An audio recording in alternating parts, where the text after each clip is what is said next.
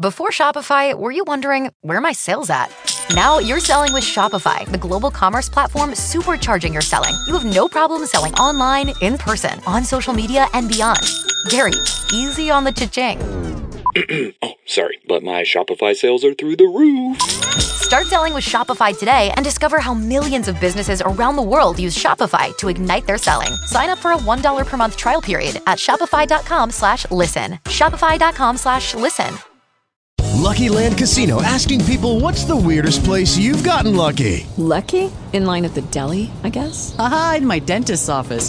More than once, actually. Do I have to say? Yes, you do. In the car before my kids' PTA meeting. Really? Yes. Excuse me, what's the weirdest place you've gotten lucky? I never win and tell. Well, there you have it. You can get lucky anywhere playing at LuckyLandSlots.com. Play for free right now. Are you feeling lucky? No purchase necessary. Void where prohibited by law. 18 plus. Terms and conditions apply. See website for details. Said, sitting down at the table and tearing open a few letters that awaited him. What a good-looking porter you make! So my wife says, sir, replied Blunt, with a perfectly grave face, but with a twinkle in his eye. She must be a discriminating woman, Blunt. Well, what news have you to-night? You seem to think you had found out the thieves at Gorton station the last time we met." "So I have, sir, and there are more implicated than we had expected. The place is a perfect nest of them." "Not an uncommon state of things," observed Mr Sharp, "for it is well known that one black sheep spoils a flock.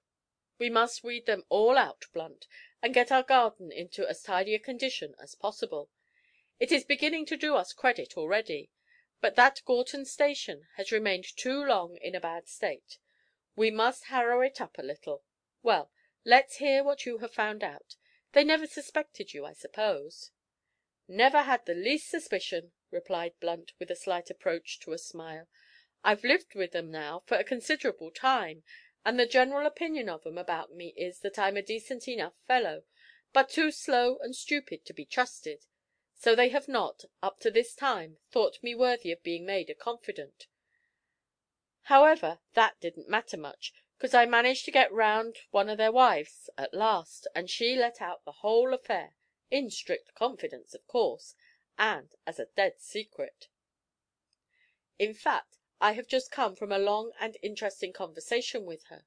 She told me that all the men at the station, with one or two exceptions, were engaged in it, and showed me two of the missing bales of cloth the cloth, you remember, sir, of which there was such a large quantity stolen four weeks ago, and for which the company has had to pay. I find that the chief signalman, Davis, is as bad as the rest. It was his wife that gave me the information in a moment of over–confidence." "Indeed!" exclaimed Sharp, in some surprise. "And what of Sam Natly and Garvie?" "They're both of 'em innocent, sir," said Blunt. "I did suspect 'em at one time, but I have seen and heard enough to convince me that they have no hand in the business. Natly has been going about the station a good deal of late, because the wife of one of the men is a friend of his wife, and used to go up to nurse her sometime when she was ill. As to Garvie, of course he knows as well as everybody else that some of the men there must be thieves, else goods would not disappear from that station as they do; but his frequent visits there are for the purpose of reclaiming Davis, who, it seems, is an old playmate of his." "Reclaiming Davis!" Exclaimed Sharp. "Yes, and it's my opinion that it'll take a cleverer fellow than him to reclaim Davis, for he's one of the worst of the lot. But Garvie is real earnest. I chanced to get behind a hedge one day when they were together, and overheard 'em talking about these robberies and other matters, and you would have thought, sir, that the fireman was a regular divine. He could quote Scripture quite in a stunning way, sir, and did seem badly cut up when his friend told him that it was of no use talking, for it was too late for him to mend." "Has Garvie, then, been aware all this time that Davis is one of the thieves, and kept it secret?" asked Sharp. "No, sir," replied Blunt. "Davis denied that he had any hand in the robberies when Garvie asked him. It was about drink that he was pleading with him so hard. You know we have suspected him of that too of late, but from what I heard he must be a regular toper. Garvie was trying to persuade him to become a total abstainer. Says he to him, 'You know, Davis, that whatever may be true as to the general question of abstaining from strong drink, your only chance of being delivered lies in total abstinence, because the thing has become a disease. I know and believe that Christianity would save you from the power of drink, but, depend upon it, that it would do so in the way of inducing you of your own free will to touch not, taste not, handle not, that which you will perish by the using." "Seems to me as if there was somethin' in that, sir," said Blunt, inquiringly. Sharp nodded assent. "Then Garvie does not suspect him of being connected with the robberies?" he asked. "No," replied Blunt; "but he's a deep file, is Davis, and could throw a sharper man than Garvie off the scent." After a little further conversation on the subject, Mr Sharp dismissed the pretended porter to his station, and called upon the superintendent of the police force of Clatterby, from whom he received an addition to his force of men. That night he led his men to Gorton station, and when he thought a suitable hour had arrived, he caused them to surround the block of buildings in which the men of the station resided. Then, placing Blunt and two or three men in front of Davis's house, he went up to the door alone and knocked. Mrs Davis opened it. She gave the least possible start in observing by the light of her lobby lamp who her visitor was, for she knew him well. Mr Sharp took note of the start. "Good evening, Mrs Davis," he said. "Good evening, sir. This is an unexpected pleasure, Mr Sharp." "Most of my visits are unexpected, Mrs Davis, but it is only my friends who count them a pleasure. Is your husband within?" "He is, sir. Pray walk this way. I'm sure he will be delighted to see you. Can you stay to supper with us? We are just going to have it." "No, thank you, Mrs Davis, I'm out on duty to night," said Sharp, entering the parlour, where Davis was engaged in reading the newspaper. "Good evening, Mr Davis." Davis rose with a start. Mr Sharp took note of that also. "Good evening, Mr Sharp," he said. "Sit down, sir, sit down." "Thank you, I can't sit down. I'm on duty just now. The fact is, Mr Davis, that I am come to make a search among your men, for we have obtained reliable information as to who are the thieves at this station. As, no doubt, some of the men are honest, and might feel hurt at having their houses searched, I have thought that the best way to prevent any unpleasant feeling is to begin at the top of the free and go downwards.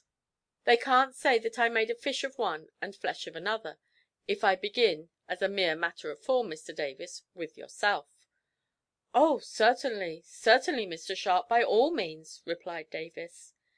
He spoke with an air of candour, but it was quite evident that he was ill at ease. Calling in one of his men, Mr Sharp began a rigorous search of the house forthwith. Mr Davis suggested that he would go out and see that the men were in their residences, but Mr Sharp said that there was no occasion for that, and that he would be obliged by his remaining and assisting in the search of his own house. Every hole and corner of the ground floor was examined, without any discovery being made. Mrs Davis, observing that her visitors were particular in collecting every shred of cloth that came in their way, suddenly asked if it was cloth they were in search of. Mr Sharp thought the question and the tone in which it was put told of a guilty conscience, but he replied that he was in search of many things, cloth included. Immediately after, and while they were busy with a dark closet, Mrs Davis slipped quietly out of the room. Mr Sharp was stooping at the time with his back towards her, but the two back bottoms of his coat must have been eyes, for he observed the movement, and at once followed her, having previously ordered Mr Davis to move a heavy chest of drawers, in order to keep him employed. Taking off his shoes he went upstairs rapidly, and seeing an open door, peeped in. There he saw a sight that would have surprised any man except a superintendent of police. Mrs Davis was engaged in throwing bales of cloth over the window with the energy of a coal heaver, and the haste of one whose house is on fire. The poor woman was not robust, yet the easy way in which she handled those bales was quite marvellous. Being a cool and patient man, Sharp allowed her to toss over five bales before interrupting her. When she was moving across the room with the sixth and last, he entered. She stopped, turned pale, and dropped the bale of cloth. You seem to be very busy to night, Mrs Davis," he observed, inquiringly. "Can I assist you?" "Oh, Mr Sharp!" exclaimed Mrs Davis, covering her face with her hands. She could say no more. Mr Sharp took her gently by the arm and led her downstairs. They reached the room below just in time to see Blunt enter, holding the ejected bales with both arms to his bosom. Blunt had happened to take his stand just beneath the window of Mrs Davis's bedroom, and when that energetic woman tossed the bales out she pitched them straight into Blunt's willing arms. The accommodating man waited until he received all that appeared likely to be delivered to him, and then with a quiet chuckle bore them, as we have seen, into Davis's parlour. "This is a bad business, Davis," said Sharp, as he slipped a pair of manacles on his prisoner. Davis made no reply. He was very pale, but looked defiant. Mrs Davis sat down on a chair and sobbed. Leaving them in charge of Blunt, Mr Sharp then paid a visit to all the men of the place, and ere long succeeded in capturing all who had been engaged in the recent robberies, with the various proofs of their guilt, in the shape of cloth, loaves of sugar, fruit, boxes of tea, etc., in their apartments. It had cost Mr Sharp and his men many weary hours of waiting and investigation, but their perseverance was at length well rewarded, for the nest was thoroughly harried. The men were dismissed and variously punished, and that portion of the Grand National Trunk Railway was, for the time, most effectually purified. CHAPTER TWENTY.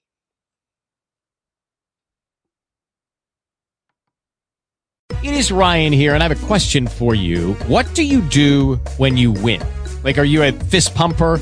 A woohooer, a hand clapper, a high fiver. I kind of like the high five, but if you want to hone in on those winning moves, check out Chumba Casino. At ChumbaCasino.com, choose from hundreds of social casino style games for your chance to redeem serious cash prizes. There are new game releases weekly, plus free daily bonuses. So don't wait. Start having the most fun ever at ChumbaCasino.com. No purchase necessary. VGW. Void were prohibited by law. See terms and conditions. 18 plus.